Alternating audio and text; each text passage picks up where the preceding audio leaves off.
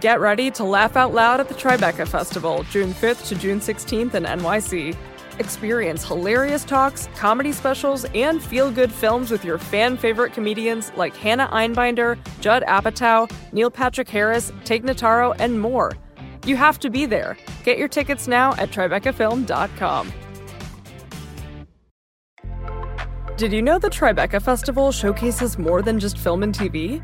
Tribeca's audio storytelling program, sponsored by Audible, is happening June 9th to June 13th in NYC. It includes premieres of new indie podcasts, plus exclusive live tapings of popular podcasts like Slow Burn, Criminal with special guest Melissa McCarthy, and Vibe Check with special guest Lena Waithe. Don't miss it. Get your tickets now at TribecaFilm.com.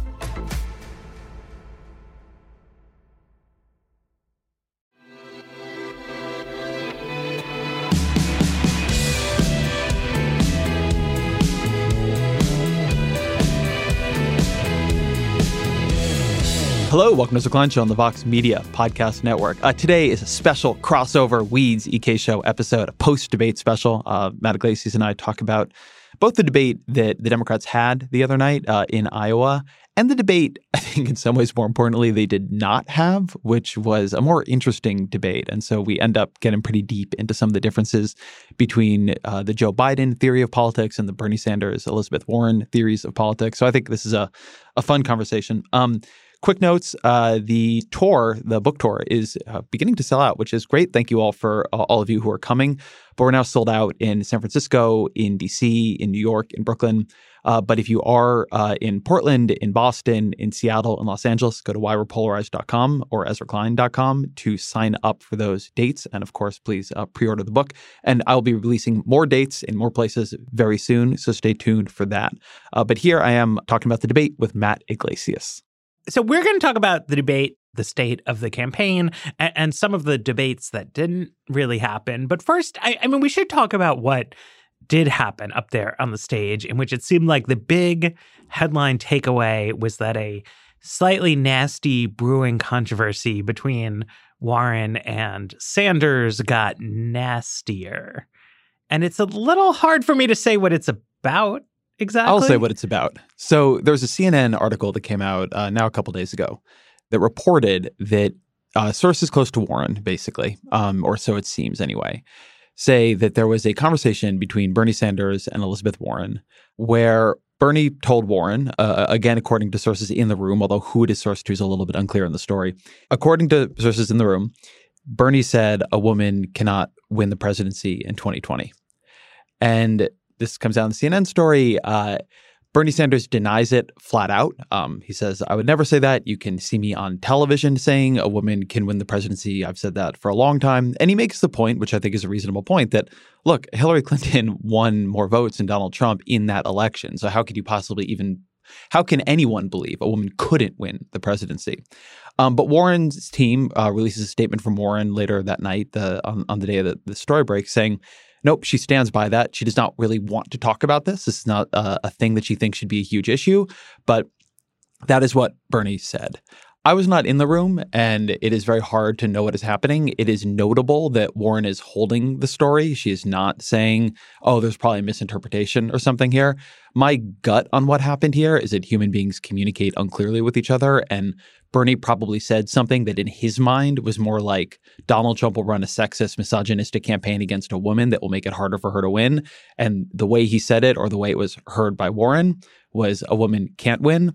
But then there's this whole whole meta issue about why is this coming out now? This is a more than a year old conversation. Why is it being leaked right before Iowa? And it has blown up the alliance, the the the pact, the non-aggression pact between Bernie and Warren. One thing that I think is noteworthy is that to me, it seemed like something broadly similar happened. There was a moment when Warren nearly caught Joe Biden in the polls. And one thing that I thought might have happened at that point is that left wing people in general, uh, or left wing like thought leaders, got behind Warren. They could have been like, this is great. Joe Biden's not going to be the nominee. Someone who's for Medicare for all is going to be the nominee. Somebody who wants to take on billionaires is going to be the nominee. And some people did say that, but there was a heavy contingent of the Bernie internet that took Warren's potential taking of first place as an existential crisis moment for Bernie Sanders and for their sort of larger intellectual project of socialism. And like a ton of anti Warren content came out from the left at exactly the time she was facing sort of maximum peril from the right.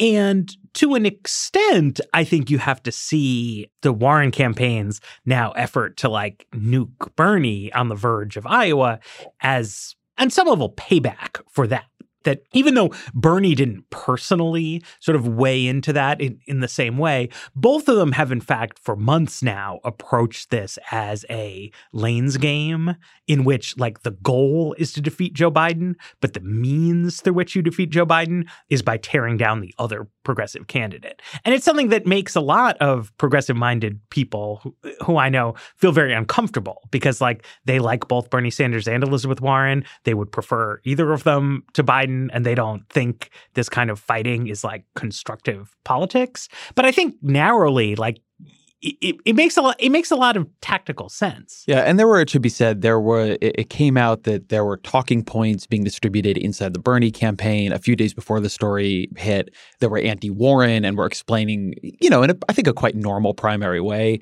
how to talk people out of supporting Elizabeth Warren and into supporting Bernie Sanders.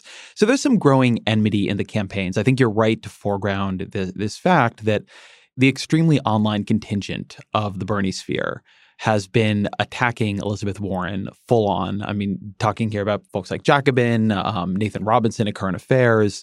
The assault on Warren as a professional managerial class snake has way predated this. And now they're all saying, you know, see, like she's really, but this is politics. Um, and I, I want to make two points about this that are a bit bigger. One is that it is not the case that there's any reason to think a woman cannot win the presidency. There's actually a lot of research on uh, women running for office in America. Jennifer Lawless at American University has done a lot of great work here.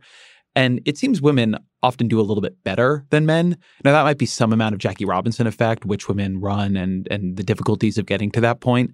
But in 2018, women candidates did extremely well if you look at some of the key states, um, like say Wisconsin, you have Tammy Baldwin um, is an elected Democratic senator there, um, and a woman. Um, so there's no reason to think a woman can't win in 2020. And in general, I think it is almost bad to be having this conversation repeatedly because there is political science evidence suggesting that when you have this conversation, you actually cue people's at this point pretty unfounded fears that women can't win. So that's also one reason I'm a little skeptical that this was coming. I have no idea who leaked the story, but this would be to me a strange tactical decision for the Warren the Warren campaign at high levels to make. Um, I would not be surprised at all if this is something that say these reporters had been hearing for a long time. It had been out there. They had been having a little bit of trouble confirming it. And then as people around Warren got more pissed at Bernie, somebody finally like gave them the, the, the, the true confirmation they needed. Sometimes stories don't come out in as tactical a way as it seems when you're reading them, because one thing that uh, Elizabeth Warren has very, very specifically not tried to do is run a kind of I'm with her candidacy in part because I think they understand this evidence pretty well that you want to be very careful on this. Rebecca Traister does a great piece over at The Cut about how dangerous and difficult it is for candidates from um, groups that have not traditionally won political power to talk honestly about the challenges they face. And she notes that Warren's campaign has handled this very delicately until now. And so, and Warren's campaign did not seem ready for this to come out. Their initial set of answers were very halting and seemed surprised. So I really, I'd be very curious to know the backstory on this, but I don't actually know it a sort of deeper part of, of the backstory of this that, that I do think is is relevant is that in the specific context of like now, January 2019, to say a woman will face crippling disadvantages as the nominee is like understood as the anti-feminist position to take. But back in the winter of 2016, 2017, and I think throughout all of 2017, if I had said, I don't believe that Hillary Clinton's gender was a significant factor in her electoral defeat, that would have been received by the very same people who are most amped up about what Bernie allegedly did as like me being the bad misogynist. And like, how can I deny the evident reality that misogyny held Hillary back, right? And if you look at like Hillary's official account of what happened in a book literally titled What Happened, she very much foregrounds the idea that being a woman is what hurt her, right? Was like decisive in causing her to lose that election. And I wrote and said like several times at the time, like, I mean, I know a lot of the people who worked in Hillary World, and I know the depth and sincerity of their commitment to promoting women in American politics. And I was very uh, vexed by their lack of consideration of like what the second order consequences of going with this narrative were going to be. And I just think I think a lot of the Democratic electorate has responded in like a very predictable way to like the literal like the, like the, the literal words I, I hate sort of hate the phrase the establishment but like the sort of post nova remnants of hillary world really have clearly articulated the view that sexism was a crippling disadvantage for Hillary Clinton, and also that Donald Trump is a dangerous authoritarian whose existence in office is like an existential threat to American democracy. It is very logical conclusion from those two points to be like, I might like to see a woman be president, but I don't want to risk the future of the American Constitution over it. Let's go with Joe Biden. Let's go with Bernie Sanders. Let's go with with whatever. And it honestly, as an argument, never really made sense to me. Like she says in her book that the criticism she took for her paid speaking engagements was an example of sexism. And like, I just don't think it was. Like anybody would get criticized by the left for doing a bunch of paid speeches for investment banks. A couple things here. One is that a striking thing about this story, and it goes to exactly what you were just saying. About a week ago, Joe Biden said, and I'm quoting him a little bit from memory here, but I'm going to get this basically right. Hillary Clinton faced a lot of sexism in 2016. What happened to her was really, really unfair. They they were really unfair to her. Well, folks, that's not going to happen to me. Right. And Biden, on the record in public, voiced exactly the argument you're just saying, right? Which is a logical set of conclusions based on the premises laid out, uh, among others, by the Hillary Clinton campaign or post campaign. It got a lot less attention than this behind closed doors weird thing, which is a general problem, I think, in, in political reporting and the way it gets responded to. Things that are putatively secret get a lot more attention than things candidates say in speeches.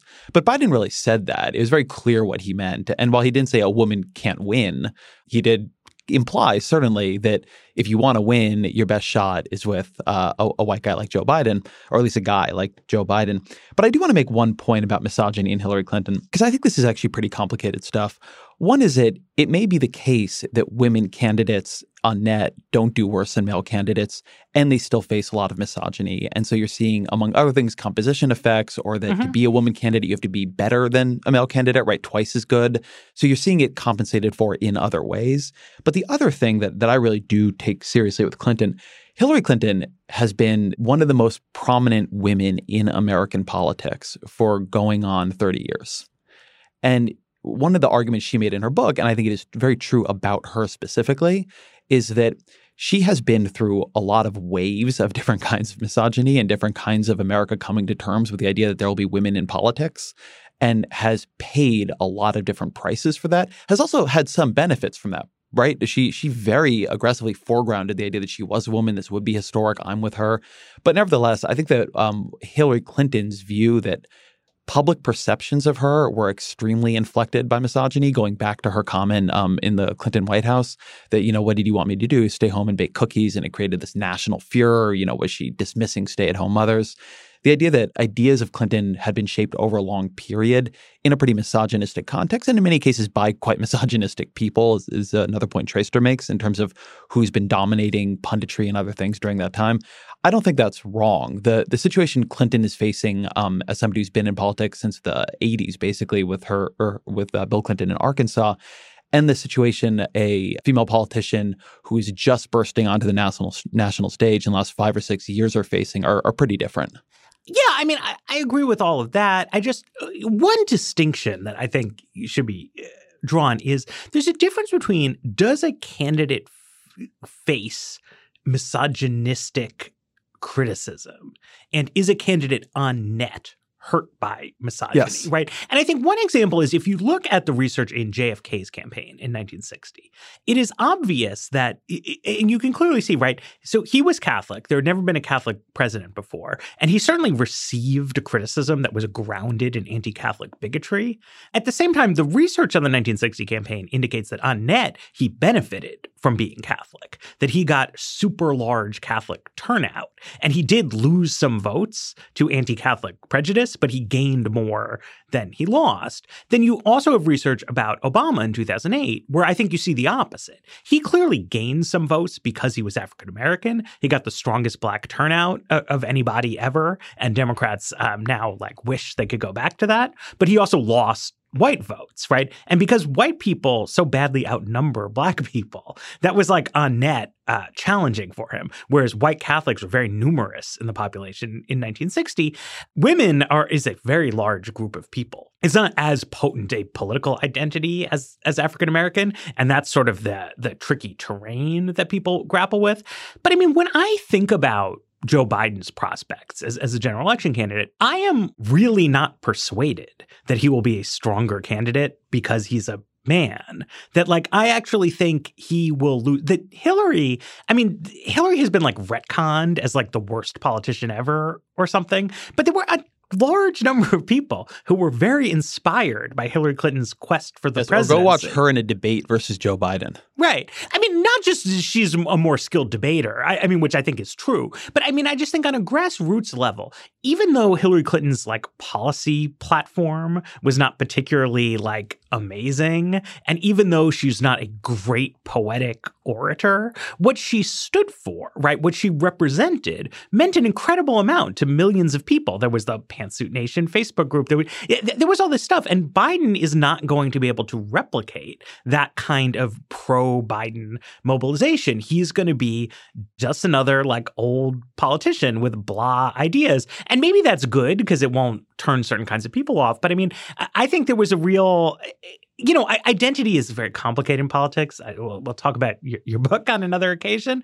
Um, but like, you know, there's there's two sides to all of this, and I think it's it's telling that when phrased bluntly as like, let's not nominate a woman, people I think correctly take that to be like a bad stance for women to like assert that they face crippling obstacles in politics rather than difficulties that are surmountable. Like it's hard to win a presidential election. So I think all I, I think all this is correct, and and I'd really uh, recommend people read Traister's piece because I think it like limbs this difficulty very very well. But okay, so what happens in the debate is this comes up. Bernie Sanders gives I think a pretty eloquent argument that this is not at the very least what he believes, and and argues that you can definitely win the the presidency as a woman. He makes a point um, fairly, and to my knowledge, this is true. That in 2015 or 2014, I, maybe it was, he um, went to Elizabeth Warren to see if she was going to run for president because if she was going to, he wasn't going to. Mhm. So anyway, so he makes all these arguments. Um, Elizabeth Warren does not rebut him or call him a liar, but just also does not say that what he is saying is true and makes an argument about how both her and um, Amy Klobuchar have better electoral records than the men on the stage. Then at the end of the debate, uh, when the cameras are still on, but nobody's able to hear what people are saying, there's this now um, very viral moment where Warren walks up to Sanders and Sanders has his like hand out, but Warren clasps her hands in front of her. So uh, Sanders retracts his hand, and then they have what looks like a somewhat heated, quick discussion where he points at her and then he walks away. We don't know what happened. Only Tom Steyer knows what happened because he was nearby and has refused to say. The the point I want to make about this is not that I think they said anything all that interesting to each other in that exchange, but that here we are, where um, this is the last presidential primary debate before Iowa. And what happened last night is Joe Biden, who I thought had a particularly bad night as a debater, seemed very low energy, um, was not giving cl- very clear answers. He skated by completely. Um, nobody really took him on. And there had been a bunch of signals, both from Bernie and Warren, that they were preparing a big anti Biden argument for this debate. Warren had brought out this new bankruptcy plan. Joe Biden had begun talking about how uh, I'm sorry, Bernie Sanders had begun talking about how Biden was going to blow the election, given what he's done on Social Security and the Iraq War. And aside from a very minor dust up over the Iraq War, the story of that debate is that Bernie and Warren were fighting with each other. And it is not that either of them took apart Joe Biden or that Joe Biden was facing fire all night from the two of them or even anything that Joe Biden said himself. And so, if in a couple weeks, what happens is that Joe Biden wins Iowa, as is currently seen at least in some polls, although not the Des Moines Register poll that just came out, I think this is going to be seen in retrospect as like a complete political debacle for the left. Yes. Um, should we should we take a break and then talk about the the substance of some of those attacks that that didn't actually come forward? Sure. This was like a truly weird media moment uh, because, like, there was a Politico story that was like, "Get ready for Bernie Sanders' attacks on Joe Biden," and it like laid out. And there was there was Bernie Sanders on TV making attacks on Joe Biden. It wasn't just a like an anonymous political. No, no, no, story. right, right. It was like good. It, like it was well reported, but it was like Bernie said some stuff on TV, and then there was this Politico article that like fleshed it out in more detail, and then there were like stories in the intercept and and you know like other like bernie friendly media like fully laying this out. And the basics of it were that like look joe biden has this electability pitch but we're going to let uh, Donald Trump say in the Midwestern swing states, here's a guy who was for Iraq. I was against it, which is not really true, but it's something Trump says. Uh, Joe Biden wants to cut your Social Security benefits.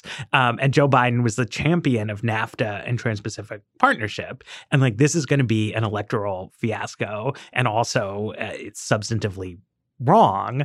And like Bernie has now in every single debate kind of like needled Biden about Iraq. And then Biden has his not really accurate stock response where he's like, aha, Bush tricked me. Well, then he also says, and then Barack Obama turned to me and he told me to end the Iraq war, which is a genuinely weird reframing of what happened there. Yes. Um, right. But like Bernie didn't what had been previewed was that yes. Bernie was going to go from like, here's a hit on Joe Biden to like, here's my point about Joe Biden. It just didn't happen. And then Warren put out a uh, plan to change bankruptcy law which references big changes to bankruptcy law that happened in 2005 that Biden was the major uh, sponsor of. Obviously, nobody in the electorate is like voting on bankruptcy bill reform in 2019 2020 the point of this pretty clearly was to cue up a contrast with Joe Biden. The big picture in Warren's proposal is to um, make it easier for people who have unsecured debts to just sort of walk away from them in, in bankruptcy, um, which I think is a good idea. But there's also this like little laundry list of like weird line items. So it's like you can still pay your union dues even when you're in a Chapter 13 bankruptcy resolution process. And you're reading this, any normal person would be like, what the fuck is this stuff, right? What it is, is all of those laundry list items, they are specific poison pill amendments that Democrats brought into committee in the 2005 bankruptcy reform process that Joe Biden voted against all of them because he was part of the mostly GOP led coalition to get this bill done. And what Biden's campaign says, if you if you ask them about this bankruptcy bill, is like, look, this was gonna pass. Biden kind of got on the bus and he was able to make changes to make the bill better. And Warren was setting up the point that, like, no, Democrats offered like this laundry list of amendments that would have improved the bill, and Biden helped beat them all back. But then she didn't say any of that. So, like, what's the point? It's like and I think it's a important to say here. This is not a, a like a, an attack that Elizabeth Warren has come up with in the year of our Lord 2020. During that period, what Warren was was a specialist in bankruptcy law. And she was, as an academic who had written in 2004 this book, the, the, the Two Income Trap, she attacks Biden in that book for his work on bankruptcy reform and actually attacks him in a very, very specific way where she says Joe Biden goes around the country framing himself as an advocate for women because of his work on the Violence Against Women Act. And here he is making it harder for women to declare bankruptcy and making it more likely that women are going to end up in poverty and under crushing debt. And you cannot support women in this one way and then and then destroy them in another. Uh, we've been at Vox doing this series where we're making the best case possible for the, the leading Democratic candidates. Matt had a great one on on, on Bernie. I did the Warren one, and, and, and it came out this week. And when I was talking to people around Warren, I, I heard something which I've heard before, which is Elizabeth Warren's formative political experience is the bankruptcy law fight, and it was shattering for her. Like she loses, and the person she loses to specifically is Joe Biden. And so this goes way back, and it it like Elizabeth's whole uh, uh, sorry Elizabeth Warren's whole worldview on economic policy is built on the foundation of what she learned in in, in bankruptcy law and and and and and contract law around that. And she's been building out a view of how unfairly the American economy treats the powerless versus the powerful, built on that foundation for a long time. Joe Biden represents to her the ways in which the um, American economy and the Democratic Party has made not just its peace with that, but has been a handmaiden of a lot of this rigging of the economy against, against people. This is the core of Warren's politics, like the molten core of her politics she then brings out, as you say, this new this new proposal this week, and then just does nothing with it. It is bizarre.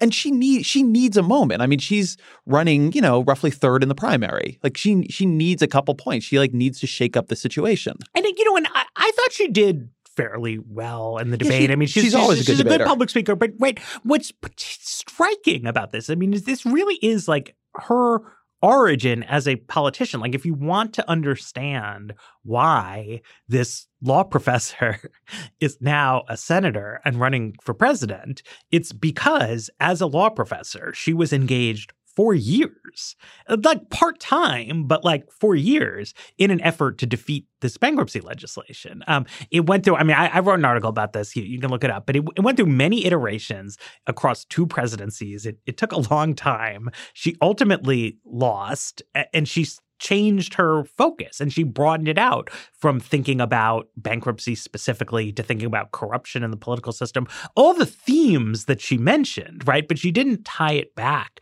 to this thing that is both the focus of her academic career and also like literally was a battle with the front runner for the presidency. Um and it's frustrating to me as a um person who followed this bankruptcy debate at the time in 2005 and like wants to write articles about it. But it, it also just like, it doesn't to me make sense on the level of logic and pairing together, right? Like both the critiques that Sanders telegraphed and didn't make and the ones that Warren uh, telegraphed and didn't make. Like, to me, as somebody who did not write the case for Joe Biden when we were dealing out these assignments, like my which is re- coming, I want to say we we will have the case for Joe Biden. There will be one, um, but it speaks to like what is my actual concern with Joe Biden because I I totally acknowledge that like the main things Biden says on behalf of himself, like he does well in head to head polls against Donald Trump, um, like that that's very true, and also that these like more out there like progressive ideas that like Warren and Bernie are allegedly going to deliver aren't really going to happen. That's also right. I mean, but Biden's he he's got a good team and he says I think a lot of totally reasonable and true things about the world. Uh, but he has this like really unfortunate track record of signing on to bipartisan ideas that are that are bad.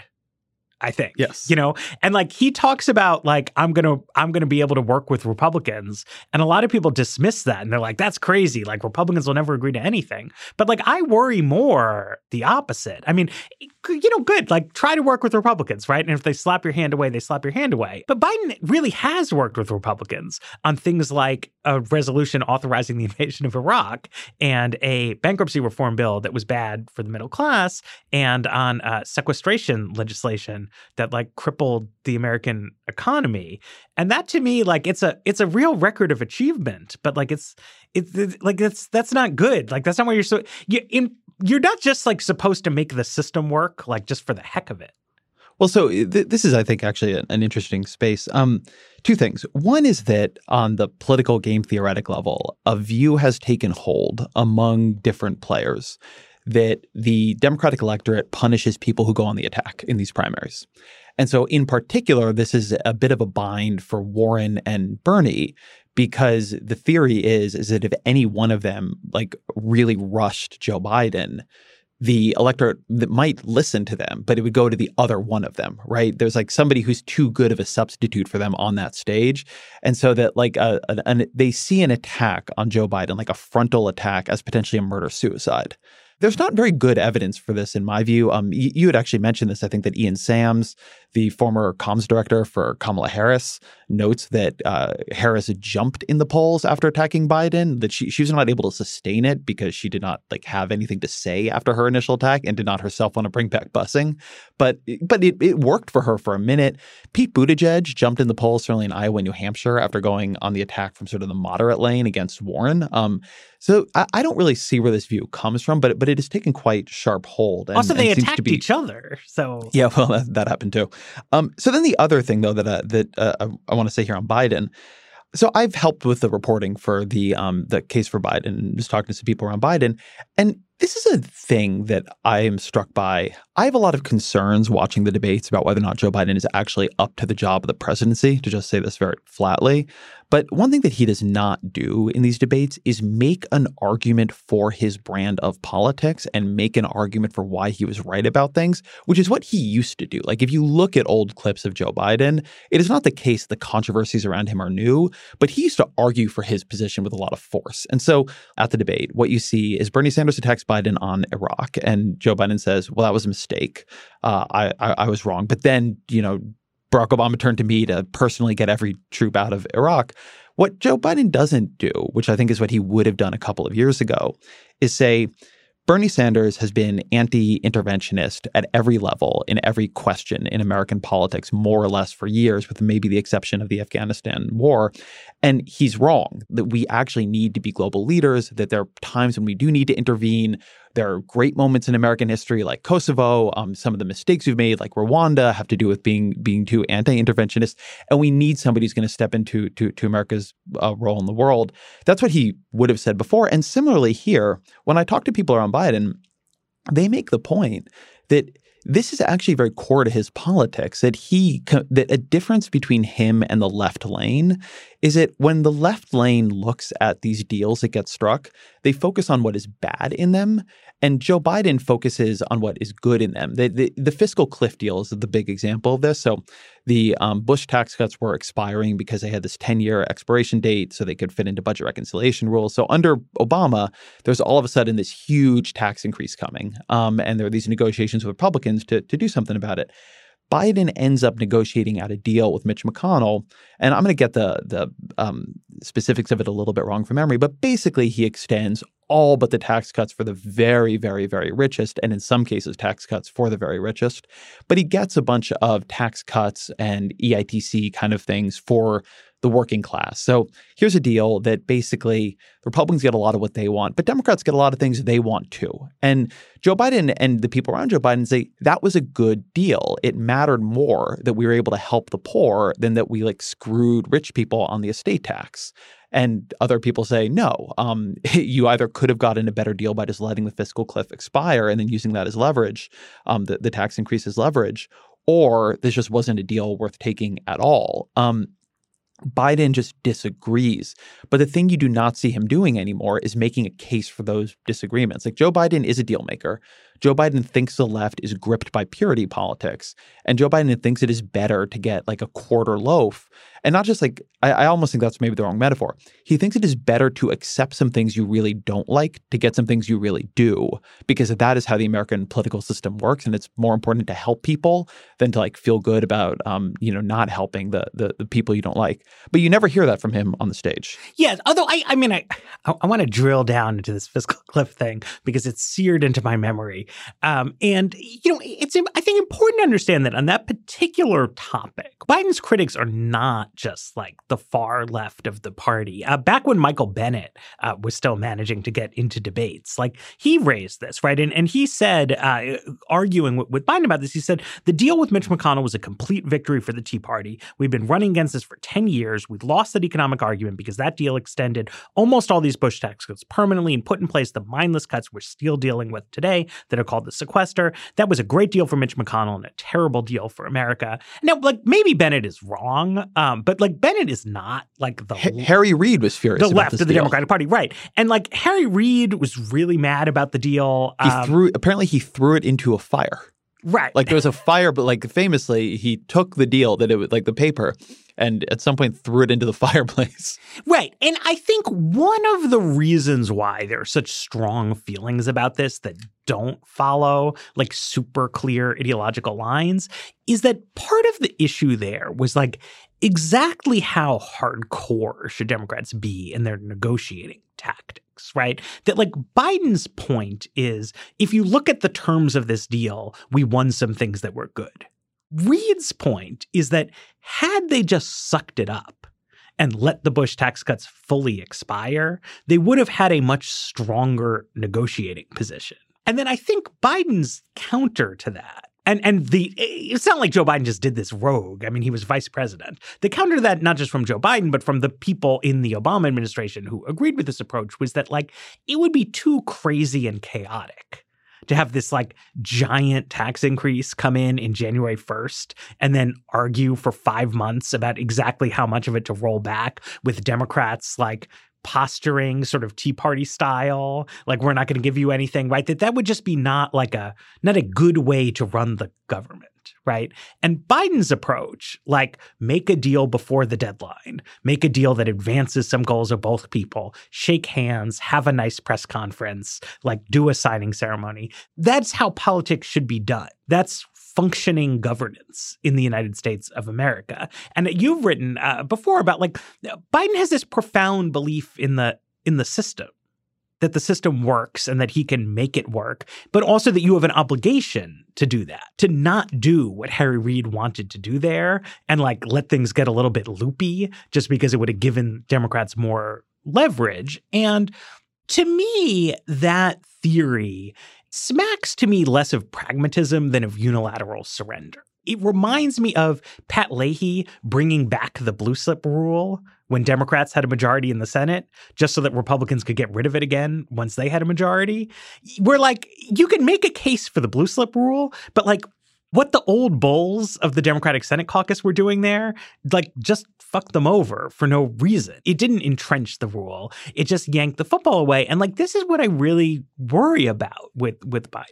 I, I don't think I would not call it unilateral surrender. It's a I mean, he made a deal, right? He got things, and the Obama administration right. got things that they wanted. And I will say a little bit more to their in in their defense on this. I, I was covering this at the time, and the argument that people were making was that if you look at the Democratic Senate caucus, the key players here are going to last exactly six seconds after these tax cuts take hold. Like the the Democrats who are I, I, don't remember exactly who the swing Democrats were and like who lost in 2014 versus who lost in 2016, but but you're looking at like your Joe Donnellys, you know, Tester, that kind of person and that as soon as those tax cuts go up, the idea that they are going to be more united in the majority than Republicans are going to be in the minority was just ridiculous, and that they were going to get a worse deal pretty soon and take a lot of political damage. The thing I want to say about this, because I do think it's actually interesting, is that I wish people were having this argument more centrally, and specifically, I wish Joe Biden was having this argument more centrally, because this is a way in which I think these presidencies really would be different.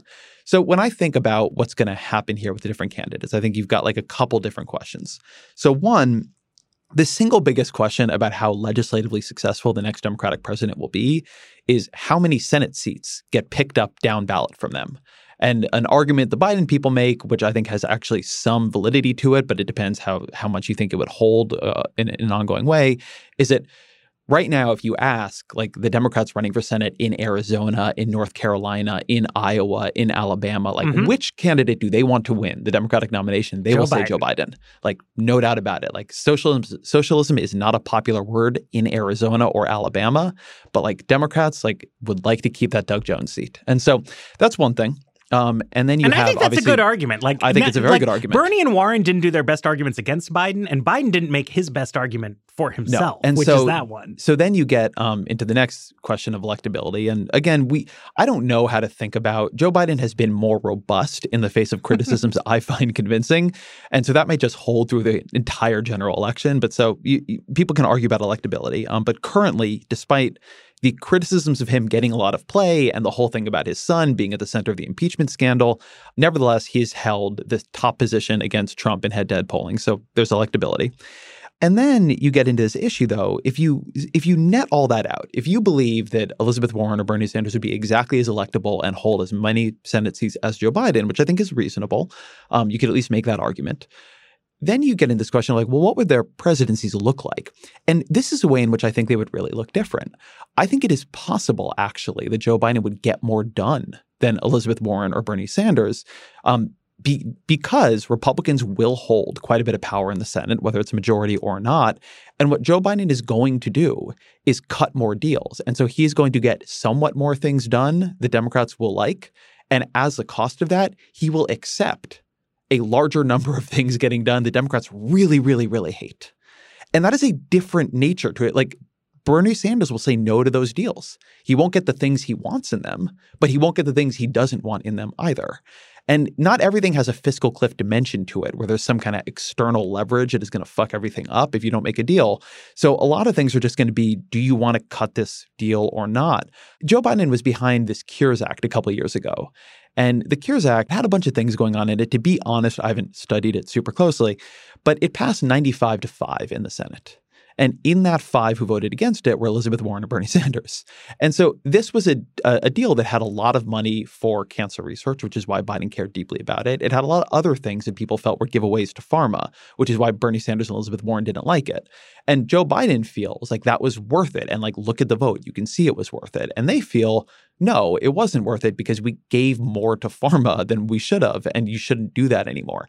And this is a way in which, like, these are going to be different presidencies, even in the context of Republicans having a lot of power.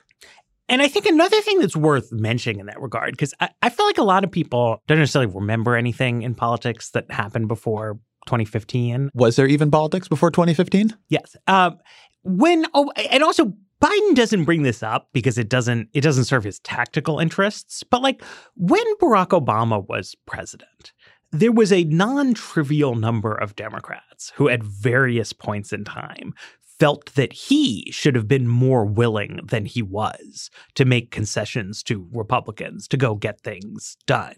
Obviously, opinions changed from time to time on different specific circumstances, but I think that both Joe Biden and Hillary Clinton were generally associated with that camp. That I think one specific thing is that people kept floating the idea of doing a corporate income tax repatriation holiday, which is like a kind of goofy accounting gimmick. No, r- real quick, what it basically just means is that if you if you bring back money that you're holding overseas for in a limited period of time, you basically don't pay taxes on it. You get like a you get like a get out of jail free card, and this money you've been holding in Ireland. What they would give you is a discount tax rate, right? Yes. So it would be a tax cut that scores as a revenue raiser. Yes. And so this idea kept kicking around that you could do this, and then you could use the revenue to do an infrastructure bill. Mm-hmm. Right.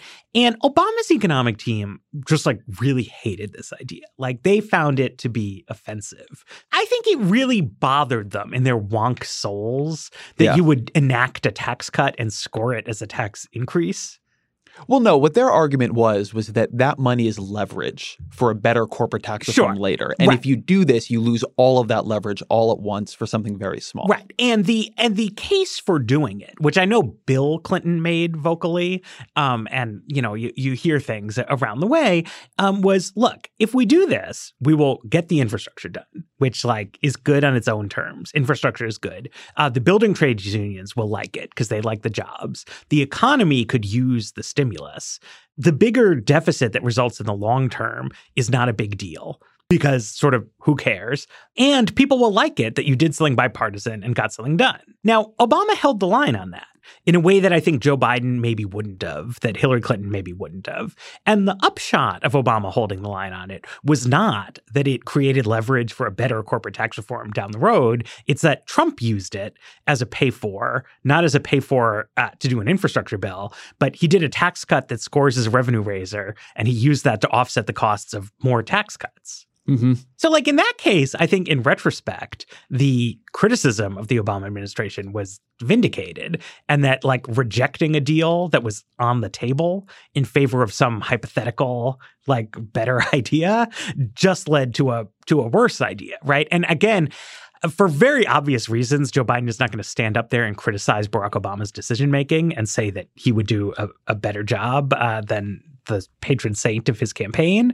Um, but like to me, as somebody who is around there, like I think that's a topic in which like his his stance has been vindicated, and that thinking more like a politician and less like a PhD economist uh, is beneficial. That like ultimately politics is politics, and like trying to do things in the here and now has some real benefits because inevitably you win some elections, you lose some elections, and like you kind of got to do what you got to do. Yeah, but I don't, I don't know that I quite buy that. I, I only in this one sense, which is that the reason that it didn't work out is that Donald Trump won the next election, and if they had been planning all of their like political strategy on Donald Trump will win the next election, just a lot of things look different. But if Hillary Clinton had won the next election, or Joe Biden had run and won the next election, or Elizabeth Warren, then you'd be glad you didn't sell out the, sell down that corporate repatriation. I would just say the big picture here on Biden is that he will make these deals. Biden has a very coherent theory of politics, I will say, uh, and and I, I, will put it in show notes. But I wrote a piece a, a, while back called "Joe Biden will never give up on the system," and it was tagged a bit to when he was praising segregation to senators. But Joe Biden has really like lived his life, not just his professional life, but his life in the Senate. Um, it's a different thing for him when he came to the Senate. His wife and child were killed in a terrible car crash. He was sworn in at the hospital bed of his sons the way the Senate has acted for him as a family and as a proving ground, he's had a bunch of different crises. He had multiple aneurysms, brain aneurysms. He was brought through by his own people. I, I go through this in, in, pretty deep detail. He loves the Senate. He loves the way it works. And the other thing that is a connected criticism to the one you were just bringing up against Obama, Matt, is that there was also this criticism that Barack Obama did not invest the time in creating legislative relationships. Mm. And this was just constant that he didn't hang out and have senators over to watch football games. He didn't. There's this famous um, line from one of Obama's White House correspondent dinner speeches where Obama says, People keep telling me to go have a drink with Mitch McConnell. Well, you have a drink with Mitch McConnell, uh-huh. which was a joke, but not in any way a joke, right? The right. last thing Barack Obama wanted to do was hang out with Mitch McConnell. And this was understood at the time correctly as a criticism that Joe Biden believed and uh-huh. sort of comes even in part from Joe Biden world, which is that Joe Biden was often deployed to do that relational work that Barack Obama didn't want to do. Now, the reason I bring this up here is that this is also a big difference between the Biden, Bernie, and Warren campaigns, where um, Bernie Sanders is known as one of the true like lone wolf personality types in the Senate. Usually, the people who who get to that level of politics are like maniacal extroverted backslappers who like can't live without constant approval coming into them from all directions. And Bernie Sanders was known for having actually very few close relationships in the Senate. He would work with people sometimes, but he was not a he's not a relationship builder. He just isn't. He actually I think said in this New York Times interview if I'm not misremembering the interview, where he's like, you know, what's something you do poorly? And he said, well, I don't wish people happy birthday because I don't think it matters. Right. and people really like it when you wish them happy birthday, but I don't know. I'm just like not good at that kind of thing. So, like, he won't even wish people happy birthday routinely uh, on, on his campaign. Um, Elizabeth Warren, you know, is, does do more coalitional work in the Senate than than Bernie Sanders. Like you can actually see this in like the number of co-sponsors they have in bills and things, but still is not known for her great cross-party, cross-aisle relationship. She's got, you know, she does some odd bedfellows coalitions, but not much. Joe Biden, to to to the extent he's still doing this kind of thing, he really would sit around hanging out a lot with, you know, if she wins re-election to Susan Collins. And what that might get you is more deals that Joe Biden might think are good and the left would think are bad. Right. And I just I, I, want to keep emphasizing this because this is a debate they are not having. But the difference between their presidencies is not really going to be that Joe Biden passes the Biden option on healthcare or Bernie Sanders passes a single payer bill. It's that day to day, the way they're going to try to pass things um, is functionally going to be sort of bipartisan or partisan. Um, and that probably will mean that you know in the at least in the senates that seem likeliest which most of them have mitch mcconnell as majority leader uh, joe biden gets some things done but those things often don't look that good to the left uh, whereas bernie sanders or elizabeth warren are going to focus a lot more on aggressive use of executive authority one other point I want to make on this is just this week, um, Warren came out with an almost an update to her student debt cancellation plans, where she picked up on an idea that's been floating around. The American Prospect had a piece on it a little while back there's a, a, pretty, I would say, controversial legal theory that uh, you can cancel student debt, uh, almost all of it, just through executive authority, through reading expansively something that is already in the law. And she kind of picked that up and said said I would do it. And the the reason I bring this up is that when I was talking to Warren's people and people around her for this piece I did uh, on, on on the case for her. Something they argued was that a mistake that they felt Barack Obama made was he often held regulatory regulatory authority in abeyance as a kind of stick in trying to get legislation done. So he wanted to get the cap and trade bill passed, but if he didn't get that, he would use EPA authority to regulate, you know, carbon from power plants. Um, and they felt he had that backwards, that what you wanted to do was aggressively use executive authority to change the facts on the ground so that now corporations are screaming for relief. They desperately want legislators to come in and help them. And they use the example, um, say, of in a case where they think actually Obama did this well, different states began legalizing marijuana. The Obama administration decided to use executive authority not to um, prosecute in those states.